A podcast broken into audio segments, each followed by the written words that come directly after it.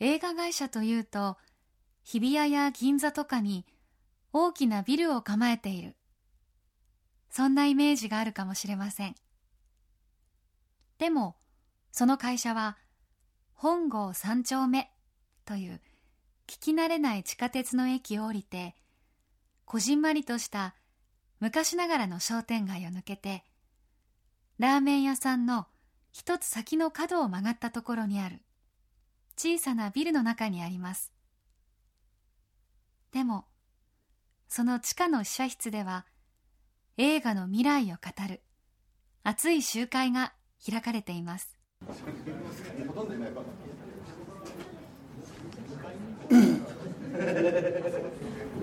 その夜その会社は今年創立100年を迎える日活。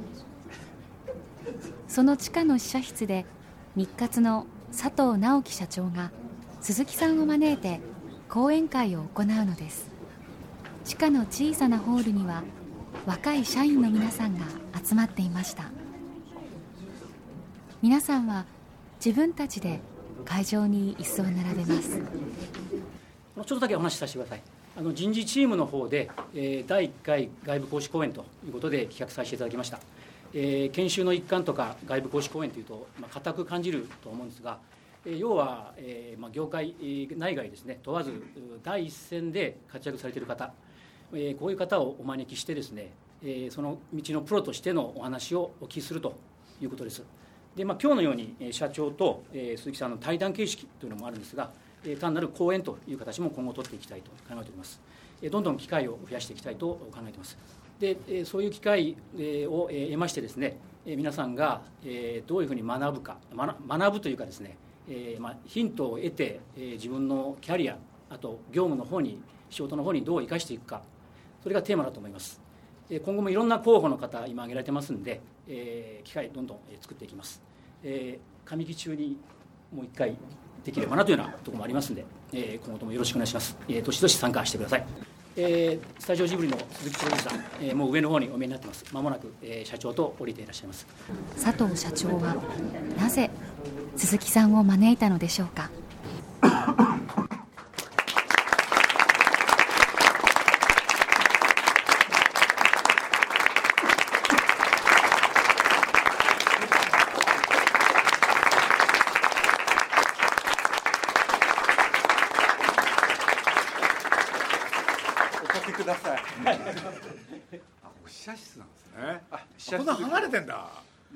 近く寄りましょうかなんかやりにくいですよね。試写室であ腰掛けがあのなんていうのか出したり入れたりするんですねこれ。はい。あのそういうところです。わかりました。はい。辻さんどどうしましょう？なんかその番組あれでしたら最初いやもう全然全然。いいんですか、僕普通にやっていいです。か注文があれば後であの服部さんがね、こういうこと言ってほしいあ服部さんおはようございます。今日はご視聴ありがとうございます。よろしくお願いします。今日は僕がゲストなんです。そうなんですよ、おかしいですよねこれ関係的には。えー、今日は鈴木敏夫さんをお迎えして100周年日活第一弾講演会。講演会っていうとちょっと硬い感じなんですけれどもあのいやいやちょっと一発目はぜひ敏夫さんにいろいろお話を聞いてみたいなと思いましてあの三谷さんがビリー・ワイルダーに聞けといいビリー・ワイルダーがルビッチに聞けというのをこう部屋に飾ってたように僕はいろいろ分かんないことがあると大体敏夫さんのところによく聞きに行きます。今日は鈴木敏夫に聞けということでですねえー、100周年日活従業員諸君からいろんなことを聞きたいというのが、えー、たくさん来てます、はい、来てるんです。そんな感じで聞いてっていいんでしょうか？あもうあの直樹あ直樹って社長のことをそうやって呼んでい。や申し訳ないんですけれど。いつもの感じで、はい、あの好きなようにやってください。はい。あのじゃあ直樹ちょっと行きます。いつもこんな感じなんですか？社長は。違うよねそれ普通に社長業やってる時は社長やってるよね。だいぶ。あ林行っていいよ。普通社長はどういう感じなの？俺やばい 何そのご立派っていうのは。じゃあ敏夫さんそうやって進めますか？いやいやいやまあ。直樹はふ普段何やって社んだ？長ってそうなんですね。いやあの結構社長っぽいこと言ったりですよね。売り上げとかね。原価とかね。ガバナンスとかも言ったりするよね最近はね。社長は人気あるんですか？いやー一え体とき直樹に聞いてないのよ。社長はどうなんですか？まあみんな本人がいると言いにくいでしょうけれど評判はどうなんですか？いいですか？悪いいいですか？それは悪いってなかなか言いにくいですよね。いや今聞いたら6年目なんですよね。6年経ったんですか、もう？6年経ちましあた7年目突入ですか僕はまあね今一体いつ会ったんだって言われるとあれなんですけれどある時同じグループにいたんでで僕はあの徳間書店っていうところでねまあいわゆる記者であり、えー編集者っていうのをやっててこれで徳間書店のグループの中に映画の大映っていうのがあってそこに直樹がいたってことですよね。これでまあグループ間、えーある時代まあいろんなことあったんですけれどね、まあ、徳間社長徳間公会っていう社長がいてね、まあ、昔は出版は出版。で映画は映画って。だから音楽は音楽って。それをね徳間社長っていう人がねまああれ確か1980年ぐらいですかね。だから今から30年以上前。あの映像と音楽と活字。これをねメディアミックスさせるんだっつって。でまあこれもしかしたら徳間っていう人がはい。初めて行ったのかなって、これで僕ねあの社長の話聞いててね、まあ、当時のその徳間社長ですけどねこれで彼がね僕はよく覚えてるんですけれど要するにこれからはね出版は出版音楽は音楽映画は映画ってそういう時代じゃないっつってこれをね全部ねごっちゃにするんだとかなんか言って、これでねもう出版やってるやつも映画の企画があったら出せってね。だから音楽やってるやつが映画の企画出してもいい。か代わりにねあの映画をやってる人が本の企画を出したっていいんだっつって。で最終的にはね一つのものでその3つをやっていく。そういう会社にしていくんだって。これ非常にね明快なねテーマを出したの。をよく覚えてるんですよ。俺でね徳間公会っていう人がね、まあ、全社員に向けてね、まあ、発令したんですよね。というわけで企画があるやつはね俺のところに全部持ってこいって言って。俺でそれをね俺がね、えー、な何でも実現してやると。特にね、まあ、映画を中心に俺はこれ今後やっていきたいと思うからみんな意見があったら言えってことでね。これでまあそれに僕なんかもねうかうか乗ってというのか、まあ、当時僕はあのアニメージュっていうね、まあ、アニメーションの専門雑誌をやってましてね。ほんでその中に実は、えー宮崎駿の「風の谷のナウシカ」っていうのをね、まあ、連載あそれちょっと間違えましたね。今 あの彼に今連載してもらってた雑誌なんですけれどちょうど宮崎駿とね、まあ、僕はその雑誌を通じて知り合うんですけれどそしたら彼がねまあなんていうのかな、まあ、皆さんよくご存知の映画で「ルパン三世」カリオストロの城っていうのがあってほんで今でこそね、まあ、名作として、まあ、いろんな人がね知るところになるんですけれど実は、えー映画を作って公開した時はあれ実は大ごけなんですよね。でね、まあ、映画関係の方だからそれね多くの方はご存知かもしれないけれどこれで何が起きたかっていうとねその彼がね干されるってことがあったんですよ。要するに映画ってそうじゃないですか。いくらいいもの作ってもお客さんが見てくれないとダメ。これでね今の宮崎駿が干されてる時期ででどうしていくかっていうんで本人が悩んでたんですよね。これでまあ僕ねいろいろあって実を言うと徳間公会がねそういうことを言ってるから映画の企画をねちょっと一緒に出しませんかっつって。でその時は、まあ、あのある企画をね考えたんですよ。ある企画っていうのは、えー戦国魔女なんつってね。戦国時代のね、まあ、一人の少年がね大活躍するっていう物語。それをねもう本当一晩で企画書に仕立てて。企画書に仕立てるって言っても大したこと書いたわけじゃないですけれどね。これで徳間社長がそんだけ言ってんだからね、まあ、僕はすぐ映画にしてくれると思って。で社長のとこ持ってったんですよね。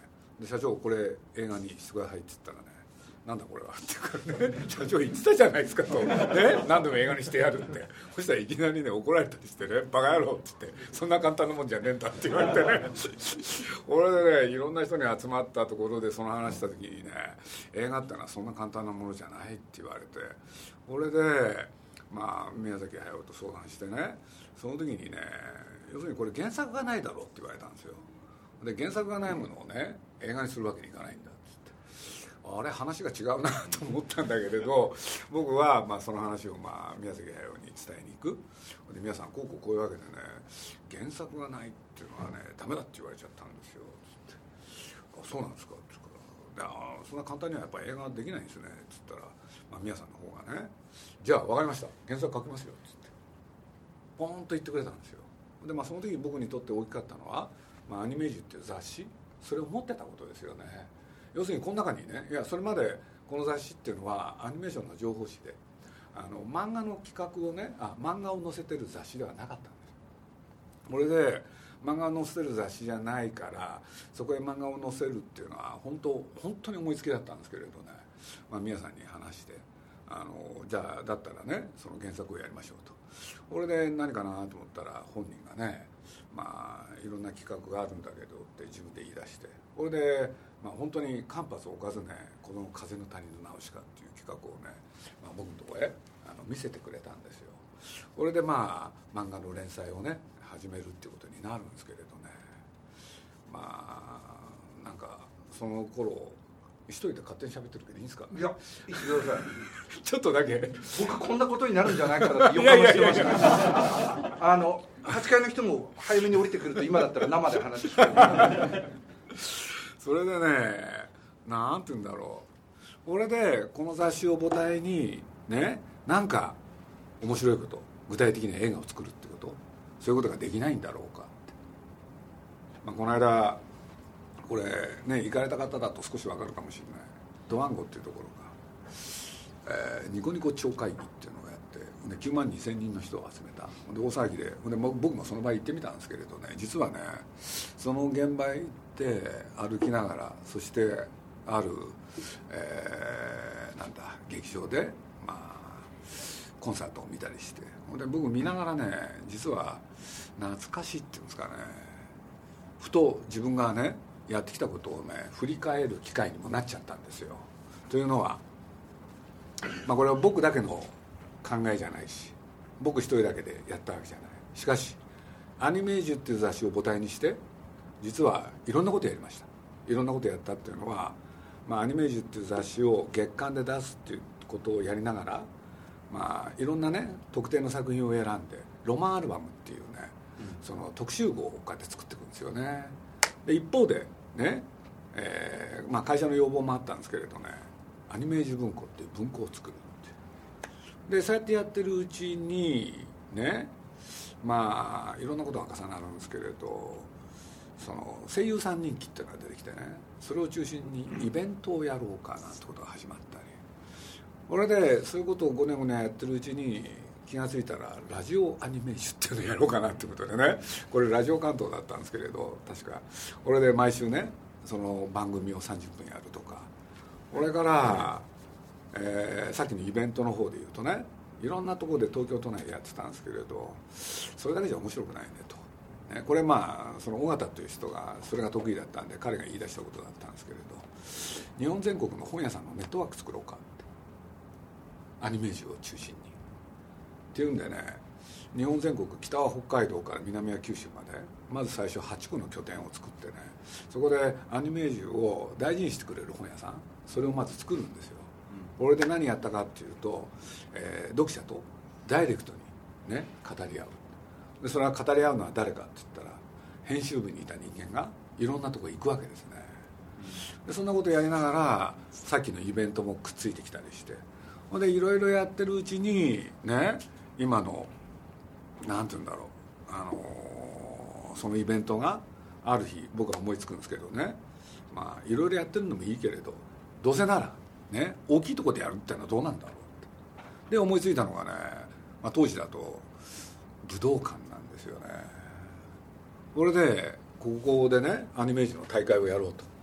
これでまあやり始めて気が付いたらね10回あそこに1万4300人の人をね集めるなんてことをねやったり、うん、なんていうことをその町会議の主催者であるドワンゴの川上さんに話したらね「じゃああれですね」って言うんですよ「あれですね」っていうのはアニメージュっていうのは単なる雑誌じゃなくてプラットフォームだったんですねって言われてねあそうなのかななんていう気もしてきて。これで僕がやってるうちにまあさっきの話に戻るんですけれどさっきの「ナウシカ」やっぱりね連載してたら映画にしたくなるじゃないですか。そうするとそのアニメージを母体にした最大のイベントはねやっぱり「ナウシカ」って映画を作ることだったんですよ、うん、つまり言いたいのは一つの雑誌からね一本の映画を誕生させようって。やりながらおかげさまでナウシカ成功と同時にね僕は実は約10年ですけれどね。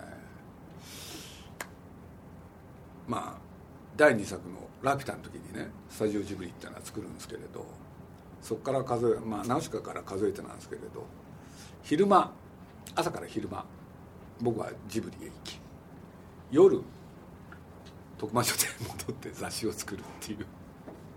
二足のわらじ？この10年ってね今振り返ると本当楽しかったんですよね。本当に楽しかったです。あのとにかく映画作ってるわけでしょ昼間は、うん、で夜になると映画を作る。あ雑誌を作る。まあアニメージュってのはね、まあ、さっきから申し上げてるようにアニメーションの情報誌ですからいろんな作品を取り上げてねその情報をネタを提供するってやつなんだけれどまあ、ナウシカ作る時のね不純な動機の一つとしてはねなんか人の作ってる作品の情報をいくら発信してても面白くないね。どうせなら自分たちで作っちゃおう。っていうのが、まあ、ナウシカのスタートなんですけれど。これでやってて、ね、ある日もうこれ以上続けることはできない。続けることができないっていうのは僕がね、えー、具体的にはあの雑誌作るのは新橋でしたけれど映画を作るのは吉祥寺だったんで。これをね行ったり来たり行ったり来たりをね10年間繰り返したんですけれどね。まあそれもなかなか難しいなっていうところで、まあ、ジブリに専念する。っていうのがまあ、えー、僕の歴史って言ったら大げさですけれど。なんかこの間の町会議をきっかけにね そんなことをふと考えたんでつい喋っちゃいました、いやあの質問をお伺いするというよりも今のでその今出てた質問のうちのいくつかにはもう入ってるん ですよ。実際。敏夫さんがその映画をやるようになった経過であったりだとか。でお話聞きながら思ったんですけどね、はい、当時僕大映にいたんですよ。そうです、ね、映画のプロの会社で映画で組まなきゃなんない会社なんですよ。撮影所もあって。その会社映画一本も当たんないんですよ。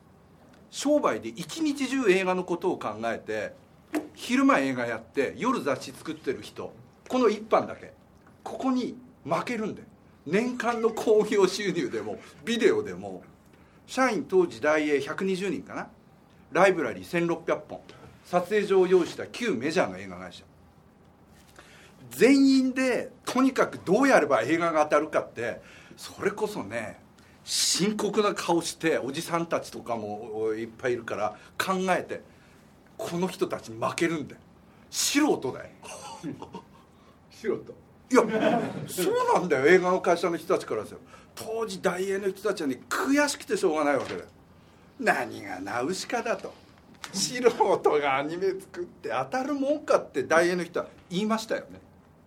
言ったんですよ。で徳間さんのところにも「無理です無理です。出版社のやつがあんな映画なんか作ったって。映画はそんな簡単なもんじゃない」って言うんですよね。僕ねそれずっと横で見てるわけ。なんでこの会社面白くねえんだろうなと。でこ勝つわけですよ。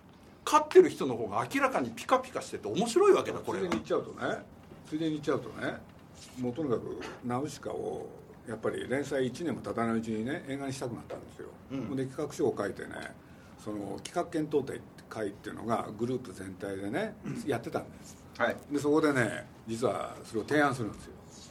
そしたら言われましたよね大英のね、はい Y っていう人にね。専務ですね当時の。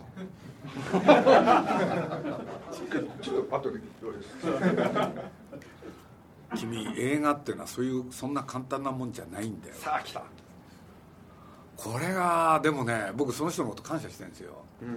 だって憎たらしいでしょ、うん。やっぱりファイトが湧くんですよそういうのって、Y さんいや覚え覚えてますよ。あの別の意味で僕も戦ってましたからねそういうことで。いやあのそうそうなのよ。であのちょっと僕何言いたかって日活っていうのはそういう立ち位置の方が僕は面白いなと思ってやってる。いや映画会社なんだ100も承知。100年の歴史と伝統があることもライブラリーがあることも承知。でもこうやってった方が強いぜ。見て見て。このこのこの人楽しそうでしょ？こうやって映画作っていきたいんで。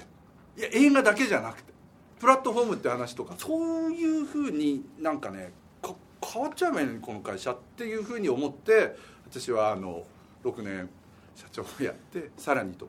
だから今言ってる話とかっていうのはあの映画業界とか映画会社の人が映画がこうあるべきだとか商売はこうあるべきだって質問の中にも産業論とかプロデューサーのいくつもあったんだけどこうやってやってる人が多分勝つんだと思うんだよね。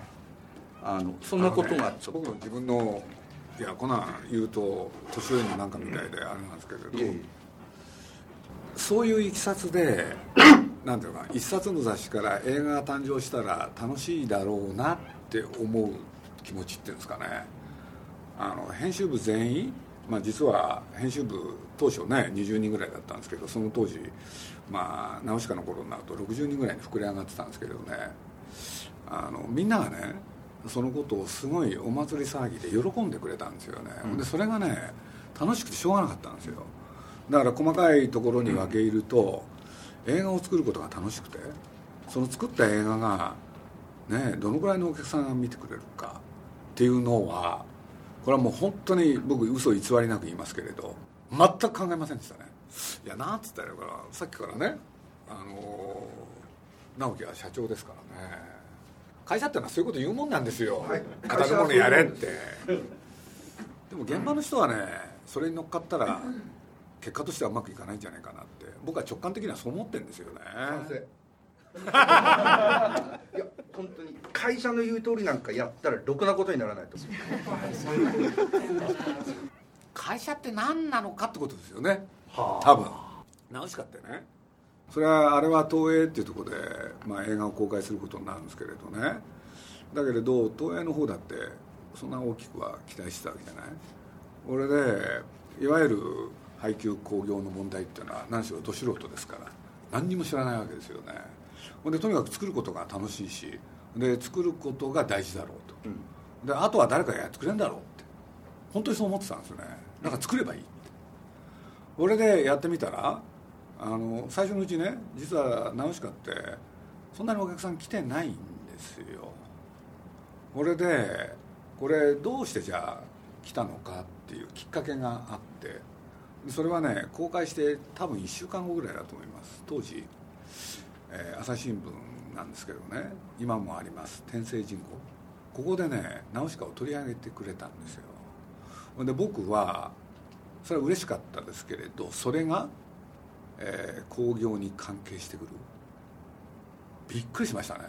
というのはその日を境に、うわーっとお客さん来たんですよ。これが僕のねいわゆる宣伝体験のスタート。多分。あこういうことによってお客さん来るんだそれも質問ありますから本当にそう思ったんですよね。俺でああそういうことなんだなって思ったけれどじゃあその後宣伝をちゃんとやろうかと思ったかって言われるとそうじゃないんですよね。やっぱり作ることだけが楽しくて。ほんでまあこれいろいろあったんですけれどね本当は宮崎駿っていう人はねあのナウシカの後ねまあ彼そういう人なんですけれどもう映画は作りたくないで僕らもねまあなんだ作ったそしてお客さんも来たもうこれでいい思い出にしようって思ってたんですよ。俺でなんて言うんだろう二度と作らないと思ってたんですけれどある事情でね作らなきゃいけなくなるんですよね。でこのある事情っていうのがねこれあの走ると誤解を与えるかもしれないんですけれど実はナウシカでね監督に対して僕はあのいろんな権利配分そういうのをね契約書の中に入れといたんでヒットしたことによって随分お金が入ったんですよ。見たこともないようなお金が、うん、そしたら宮崎駿っていう人は非常に素直な人であのお金が入ってくるじゃないですか。そしたらうん千万円になっちゃったわけですよ。そしたら気の小さい人でね僕に相談があるって言うんで何かなと思ったら「どうしよう」って言うんですよ。でねあの宮崎駿ってあの車が大好きで「本当はさ」って言うんですよ「なんすか?」っつったら「車も欲しいし本当は家も建てたいと」ね。だけれどそれやったらね一緒にやってくれたスタッフにね顔向けができないと。どうしたらいいだろうって。本当に悩んでね俺でまあいろんないきさつあったんですけれどねその映画をでまあお客さんは来ないかもしれないけれど意義のある映画っていうんでドキュメンタリー映画作りませんかって僕の方から提案したんですよね。でまあご存知の方もいらっしゃるかもしれません。高畑勲がね初めて手がける新聞会映画「柳川堀割物語」っていうのを作るんですけれどね。その数千万円あれば絶対作れるはずだったんですよ。で僕この高橋さんという人はねあの厳密な人なんでね僕がいい加減なこと言うと怒るんであんまり話を面白くするとよくないんですけれど半分できないうちに全部使っちゃったんですよね。当時ですねドキュメンタリー映画っていうのは最大でもね制作費として3000万。こんだけあれば十分だって言われたんですほんで僕がねまあいろいろあったんですけど用意したお金は倍ですよ。でも使っちゃったんですよね。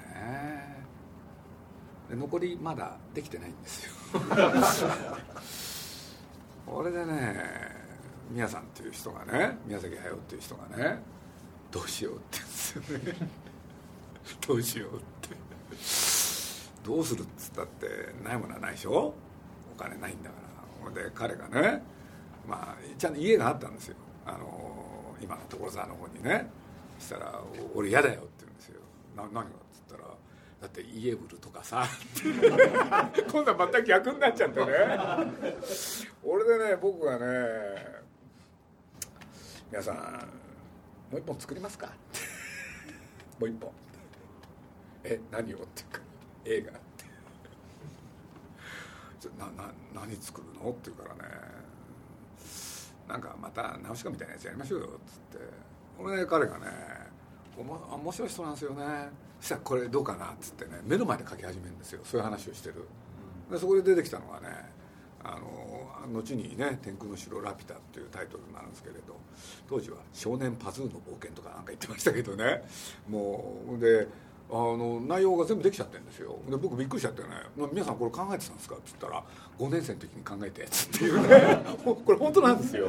で5年生の時に初めてねパズーだとかシータって数学に出てくるじゃないですか。あれ覚えたらしくてねそれでそれが珍しくてねそういう話を考えたんだっつってね。でこれ小学校の時のやつなんですか？結構よくできてますね。とか言ってね。俺でそれを作ることになって。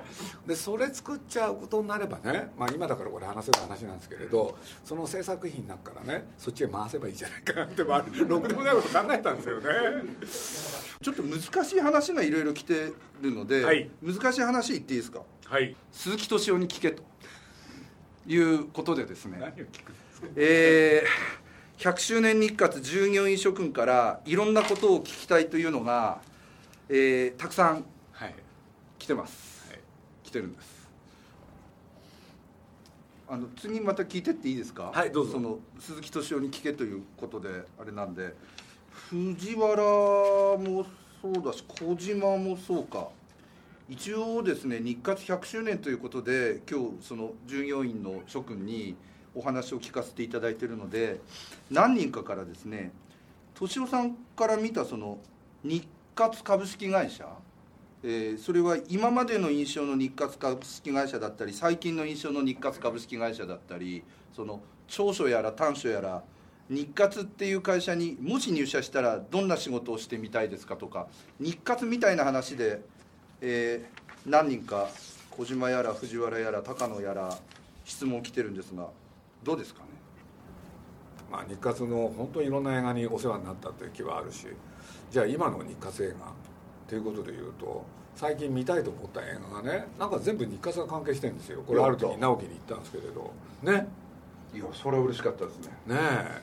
あの僕すぐタイトル忘れちゃうんだけれど洋画もそうだったし洋画もそうだし邦画もそうだし冷たい熱帯魚もそうだったしあお前んとこでやってんのかって話を言わもれた。うみんなそうなんですよ。だからあれちょっとびっくりしたですよね。あれゴーストライターもそうだっけ？そうですゴーストライターもそうです。ねえ。なんで？それでなんでね？あの面白そうな映画ばっかりなのにヒットしないのかなと思って。見たいとこ来たからまあ直樹が悪いのかなと思ったんですけれど。痛いとこ来たからちょっと次の話を聞くわけではないがでもどどんどん言っていいですか？どうぞ。はい。えーいくつかこうなんとなくカテゴライズってプロデューサー論みたいなのがさっきもう随分敏夫さんの方から小島からも宣伝のこと聞いてるけどまあ宣伝の話はさっきも出てたしな。特地お前のはあんまり質問として面白くない。言わなきゃいいよいやちなみに何ですか？ちなみに、えー作品作りにおいて一番大切にしていることを教えてください。鈴木敏夫さんにとってプロデューサーとはどんな仕事ですか？ちょっとつまんないかどうかともかく増田もプロデューサーの資質として必要な3つの要素をお聞かせください。時代を読むに必要なことは何か？どうでしょまあちょっと硬い言葉で言っちゃうと、うはい、好奇心っていうんですかね。うんそれは人間に対してもそうだし、ん。世界に対しても日本のありように関しても。うん。要するに今どこで何が起きてるか。うん。そういうことに対する好奇心を失わない。っうん。ていうのかねえそれがやっぱり作るっていうことは誰かに見せたいわけだから、そうするとみんなが何を知りたがってるか何を見たがってるのか、そういうことに興味があるかどうかだと思うんですけどねと言いつつじゃあ自分はどうなってるのかなって考えるとよく分かんないんですけどね。分かりませんね。敏夫さん前お話聞かせていただいた時にジブリの社員で TPP についてそのえ勉強ですか？その語ったりとか TPP に関してどう思うですか？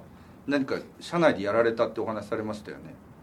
そうだっけ？ええええ。なんか勉強したんだよって話とか。そういうのもそうなんですかね。うんやっぱりあの日々起きてることに関してやっぱりなんて言うんだろう。やっぱり興味持ってることは大事だと思いますけどね、次言っていいですかどうぞ。山口さそのしどのような信頼関係宮崎さん高橋さんっていうのお話あったからやな。これちょっとね僕すごいこれちょうんこれもね僕ねあの DVD 撮ってる。NHK の「プロフェッショナル」に敏夫さんが出た時に「ダメな」かっこ仕事のできない社員の排除は行わないというですねあの下りがあり理由としてはその人に辞めてもらったとしてもまた別の人があいつは仕事ができないというターゲットにされるからというようなことをおっしゃられていた記憶があります。どこの職場も同様だと思いますがなぜ敏夫さんはそんな考えに至ったのか、えーそのような社員にどうやって対応しているのかお聞かせくださいって中間管理職の悩みだなほぼな。おい。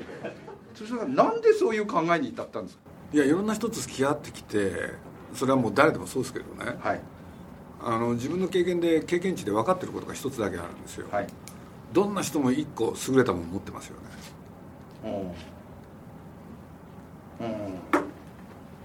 本当にそう思う。うん。なんか一個必ず持ってますよね。うん。二つっていうとなかなか難しいんですけどね。実はそれは使わせてもらいたいですよね。あの使う側から言うと。で僕割と、まあ、おこがましいんですけれどそれ見つけるの得意なんですよ。山口ああそうかってい言ったよな。いやいややいやすごいなと思いますいやちょなんかあるんですよ字が上手だとかね何だっていいんですよ例えばね見てて人と付き合ってて見てるとね、まあ、社員でも誰でもそうなんですけど何ていうのかな愚痴を言うのが得意な人っているでしょそうするとそれなんか逆に考えると大変な能力なんですよね、割とそうやって考える方なんですよ僕そうすると映画で言うとそういう人って大事ですよね。登場人物として。うん。確かに登場人物としては大事だな。同じことばっかり繰り返す人とかね。いる。だからマイナスがプラスに転化する時あるんですよ。うん。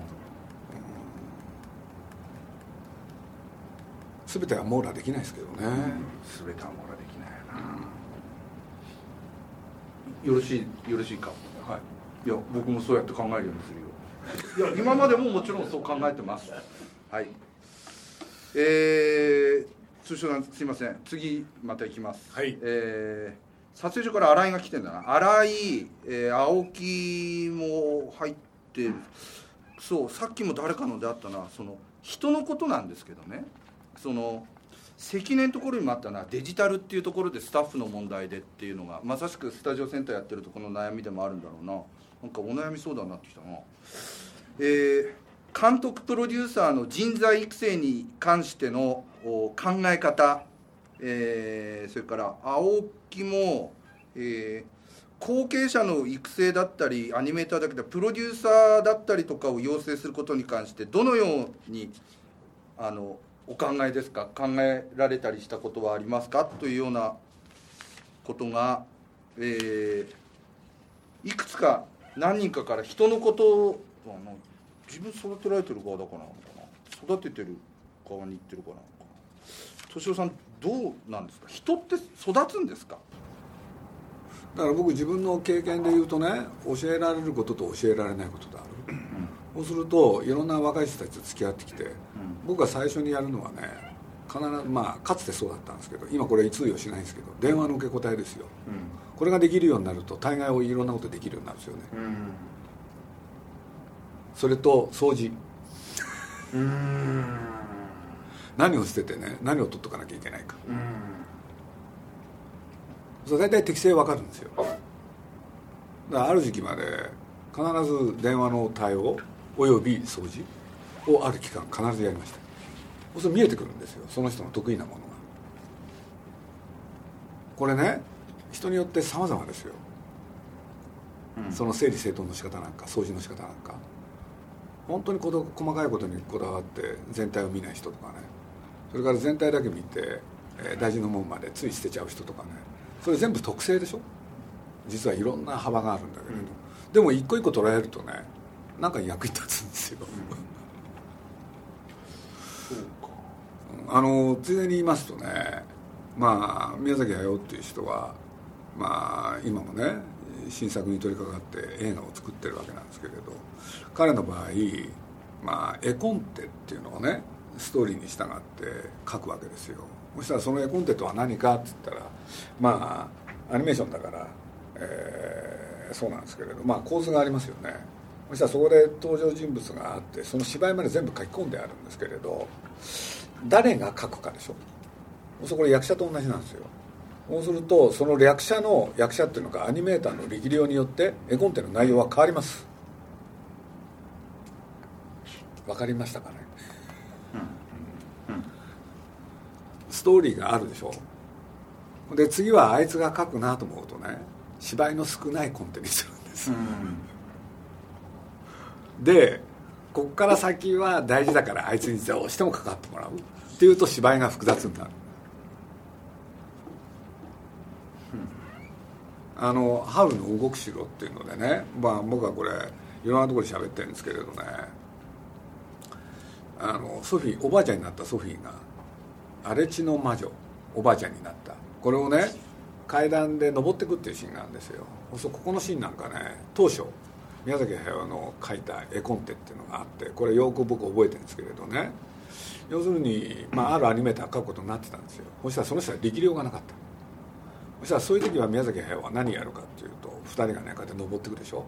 そしたら途中でね手を差し出すんですよ。ソフィーが荒地の魔女に対して。そうすると荒地の魔女のばあさんの方がまたその手で引っ張られて上まで上がるってこういうシーンだったんです。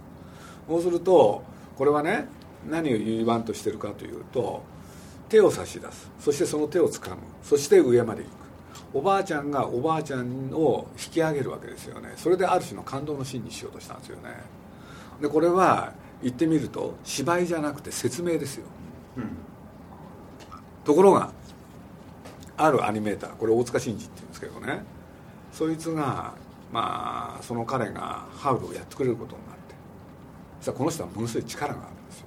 突然宮崎駿はね絵コンテを書き直すんです。もうねおばあちゃんがおばあちゃんの手を握って上まで引き上げるなんていう面倒くさいことやらないんです。ただ登ってるだけそれである感じが出る。でついでに言うとここのシーンあのシーンは倍になりました。それによって。うん。そういうことが出てくるんですよね。だから人の力量に合わせてね仕事を全部発注するんですよ、うん、チーム戦だな。だから高畑勲っていう人がね僕なんかもこれも非常にね感心したんですけれどあのかつて宮沢賢治の「セルフィの合詞」っていうのを作ったことがあるんですけれどね、まあ、この人当初は本当は別の企画だったんですよ。別の企画っていうのはどういうことかっつったらね獅子踊りっていうね宮崎宮沢賢治のね有名なお話があって。でこれは何かっつったら、まあ、鹿がね踊る音楽に合わせて踊るっていう映画なんですけれどもね。これねいわゆるお話らしいお話ないんですよ。そしたら鹿がいっぱいいてそれが踊る。それだけでエンターテインメントにしなきゃいけない。これねものすごい普通の実写で言ったらうまい役者が必要なんですよね。でそれをある人がやりたい。その高さに頼んだ。でそのやりたいって言った人は自分でねアニメーター抱えたスタジオの親父だったんですよ。で高橋さんがまずやったこと。そこにいるスタッフがどのぐらいの力量かねテストですよ。これで残念ながら上手い人がいない、うん、っていう時はどうしたか。企画を変えようそれでねあのセル引きの講師になるんですよ、うん、でセル引きの講師の方はそういう芝居よりもお話で見せる話なんです。それだったらある程度の力量の人で、ね、できる可能性があるって考えるんですよ。要するにどうしてもね獅子踊りをやりたい、っていうんでそれを無理にでもね無理やりにでもね作っちゃおうとはしないんですよ、だから理想は理想としてでも一方でちゃんと現実主義を持たなきゃいけないその両方をねちゃんと持ってるんですよね2人とも。あれ感心しますね、うん、そうか。っていうような話を僕はしょっちゅう聞いてるから君たちにも聞いてもらうといいなと思って今日こういう機会を持ちました。で聞きたいことあるやつせっかくだからなんか聞けばいいんじゃないか。ああカメラ8階の人とかもいるんであれば8階の人も聞きたいことがある人は地下1階に降りてきて手を挙げていただいていいですよ。というようなことだと思うのですが敏夫さん、フリーでちょっと何の問題もいいですか？さあ行こう。おい。SA メディア事業部の戸口と申します。本日ありがとうございます。えっと幼い頃の鈴木少年はどういう少年いらっしゃいました？50円持って映画館行ってたんですよ。3本立ての。小学校4年生ぐらいからやってましたねずっともう映画を。もう映画ばっか見てましたね。なんかそれ以外の趣味とかって？まああの僕らの時代はやっぱり野球と相撲しかなかったんで。俺で親父とおふくろが映画好きだったんでね。まあ映画親父は日本映画おふくろは洋画。これで一人で見に行くようになったのは4年生。それからずっと映画見てますね。だからまあしょうがないですよね。骨絡みに好きですから、うん、今でもたくさんご覧になります。見ますよね。だから猫チャンネルであの今 あれ猫だったと思うんですけれど荒木又右衛門？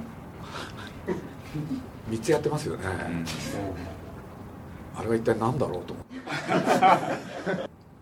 経営企画三浦と申します、はい、本日はありがとうございました。えっと、一つお伺いしたいんですけど鈴木敏夫さんの中で、えー、これだけは自分の人生何をするにしても絶対にやらないって思ってることってありますか？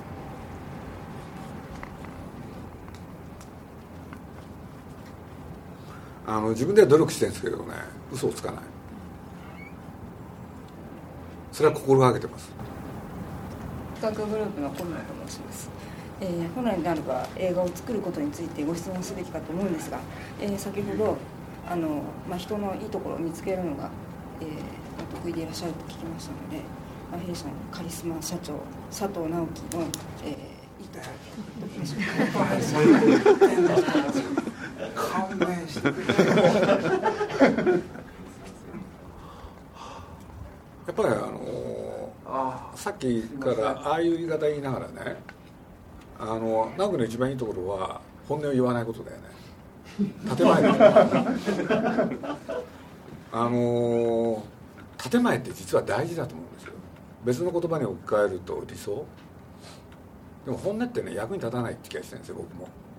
だからまあいろんな言い方されますよね。前向きとか後ろ向きとか。やっぱり、えー、本音は言わず建前で物事を進める。直樹の最大の特徴はそこじゃないですかね。すいません。他はおい。はい。えー、エフェメディアの竹原と申します、えー、映画は映画館で見るべきだと思いますか？っていうのはあのよくあの映画業界とか映画好きな人の中でよくある質問だと思うんですけど私はジブリの作品って小さい時からあのテレビで見たりビデオで見たりって繰り返し見てるっていうのが自分の中でこう映画は別に映画館だけで楽しむものじゃないんだっていうちょっと一つ大きい理由の一つなんですけどそこについてどう思われます？やっぱり時代が変わったと思うんですよ。だってその僕らがね子供の頃映画映画館行かなきゃ見れ見ることできなかったんですよ。ところでテレビでね映画ってねやらなかったし。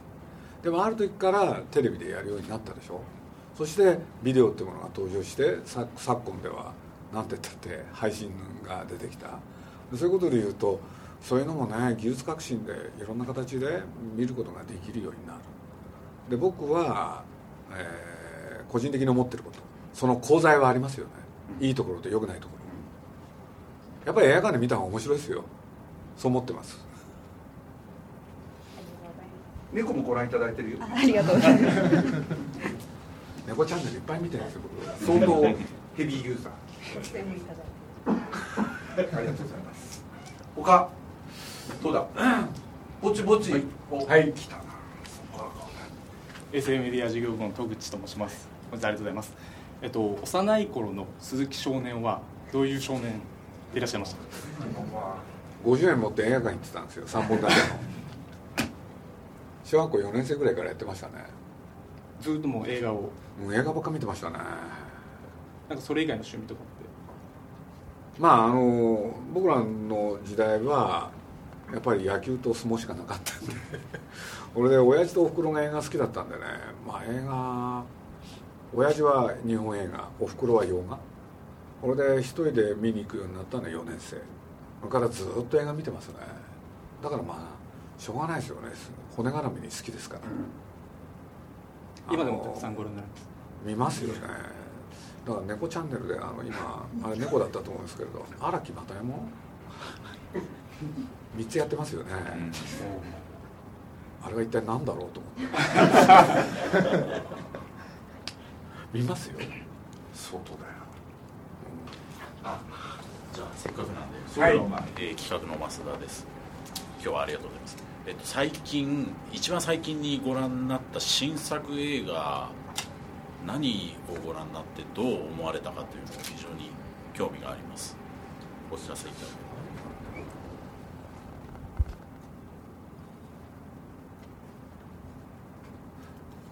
今度あれ見に行こうと思ってたんですけどね。あれ東宝かな？あアロマ。あ天前うわついに敏夫さんまでテルマエロマエだぞおい。北里経理のあ20年後の日本の映画産業はどうなっていると考えますか？そもそもその頃に映画は商売として成立しているのでしょうか？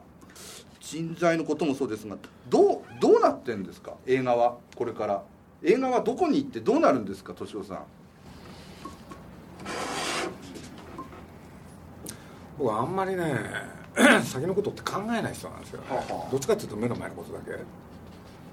ただあのー、最近ね今頃になってそんなの読んでるのかって言われそうなんですけれど養老孟司っていう人のね「結納論」っていう本を読んだんですよ。だから面白かったんですね。ほんでまあいろんな面白い箇所があるんだけど、まあ、一つはねこんなことが書かれてました。ちょっと正確じゃないかもしれないけれどね人間の脳は進化しない、うん、要するにネアンデルタールとかいろいろあったでしょ、うん、あの時と要するに今の人間人類の原型ができた時の脳と今の脳比較し対象したらね何も変わってないじゃあ何が違うのか。結局人間は頭で思ったことねそれを実現してきました。そうするとうん十年10万年前かなんか僕ちょっと正確に分かんないけれどそれと現代と何が違うか。その作ったものに取り囲まれてるのが現代だ。うん、うん、これで都市が特にそうだけれど都市はね要するに人工物に取り囲まれてるでしょ、うん、でもねネアンデルタールの時代はねそういうものがまだほとんどない。これが最大の差です。で人工物に取り込まれてるとね取り囲まれてるとね人間おかしくなります。自分で防衛しなきゃいけませんよってそんなこと言ってるんですよ、うん、僕すぐ具体的に考えちゃうんですけれどそういうのに役に立つ映画ってできないんですかね。なんていうことも考えるんですよね。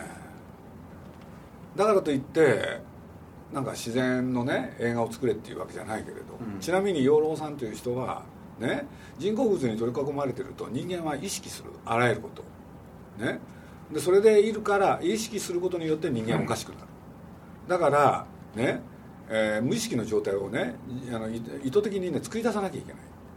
でちなみに彼の場合はそれはあの人は昆虫が好きなんで虫取りをしています。って言うんですよ、あの身に覚えは実は僕あるんだと思うんですよ。誰でも。僕の場合は毎週日曜日にねおふくろを伴ってですね東京中のお寺参りっていうのやってるんです。これはね結構無意識になるんですよ。でそれがねなんかね自分の中の整理になるんですね整理整頓。そうするとねなんかたまにねふっと思うことがあるんですよ。そういうものを映画が提供できたらどうなるのかななんてことをちょっと考えないともないですね。うんそうするとその意識と無意識、うん、自覚と無自覚。何が提供できるんだろうって。いやまあこれはね新しい映画ってことなんですけどね、うん、うん、そういうことしか考えないですよね昨日そういうことだ。ありがとうございました。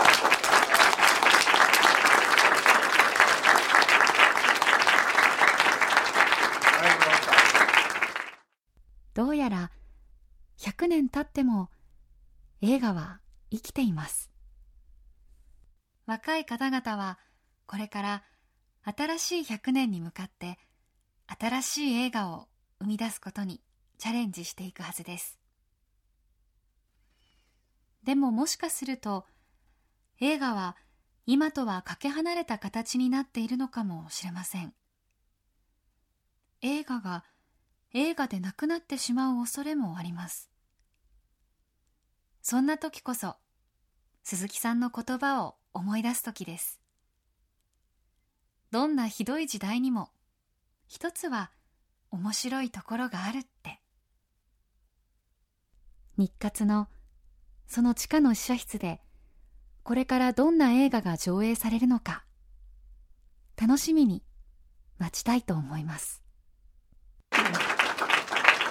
えー、この後鈴木敏夫さんと飯をあのご一緒させていただきますがどうしても一緒に飯を食いたいなという希望者がいたら、えー、一おじゃあ来い。行きたいなっていう人がいれば行きましょう。いかがでしたか？ちょっと泣きそうになりました。一瞬。誰でも一ついいところがあるっていう ところがじんときました。ありがとうございます。あもうあのもう勉強どころかもう本当にあの感銘を受けました。あのちょっと感想言いにくいです。あのずっと小学校の頃からアニメージュを買っていたのでそしてあのリアルタイムでずっとナウシカもトトロもあの追いかけてずっとジブリの作品は劇場で見続けている人間なのであの本当に今日はありがとうございました、はい、常に宿題考えてるっていうところですよね。エンジンを切らずにずっとこうアイドリングをして、まあ、いつでもこうスタートできるようなことをまあ、やってるっていうか無意識にされてるんでしょうけど、まあ、なんかすごく参考になりましたね。こうオンオフとかじゃなくて常にアイドリングしていつでもアクセル踏み入れて持ってるっていう。並行させるんですそうですね。あれがすごくあの参考になったというかああもうなんかこう今が仕事じゃないとか仕事であるとかそういったことで分けずにやることが逆にいい仕事につながるのかなっていうふうにちょっと聞いてて思いました。やっぱりエンジン1回切っちゃうと立ち上げるのに時間かかるじゃないですか。そういう意味でもああすごいなと。常に 常にいろんなこと考えてるっておっしゃってたのでそれが素晴らしいなと。できそうですか？いやもう心がけていきたいですよね。本当に。はい、はい。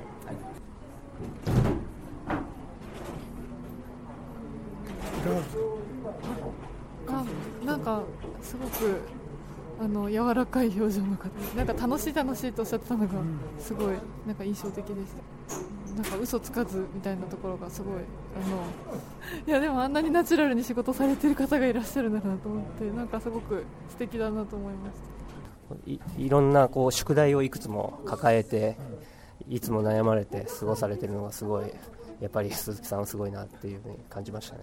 改めてやっぱりこう映画会社に勤めている以上毎日こう楽しんで仕事していかないといけないなっていうのをなんか改めて再確認させられたように思います。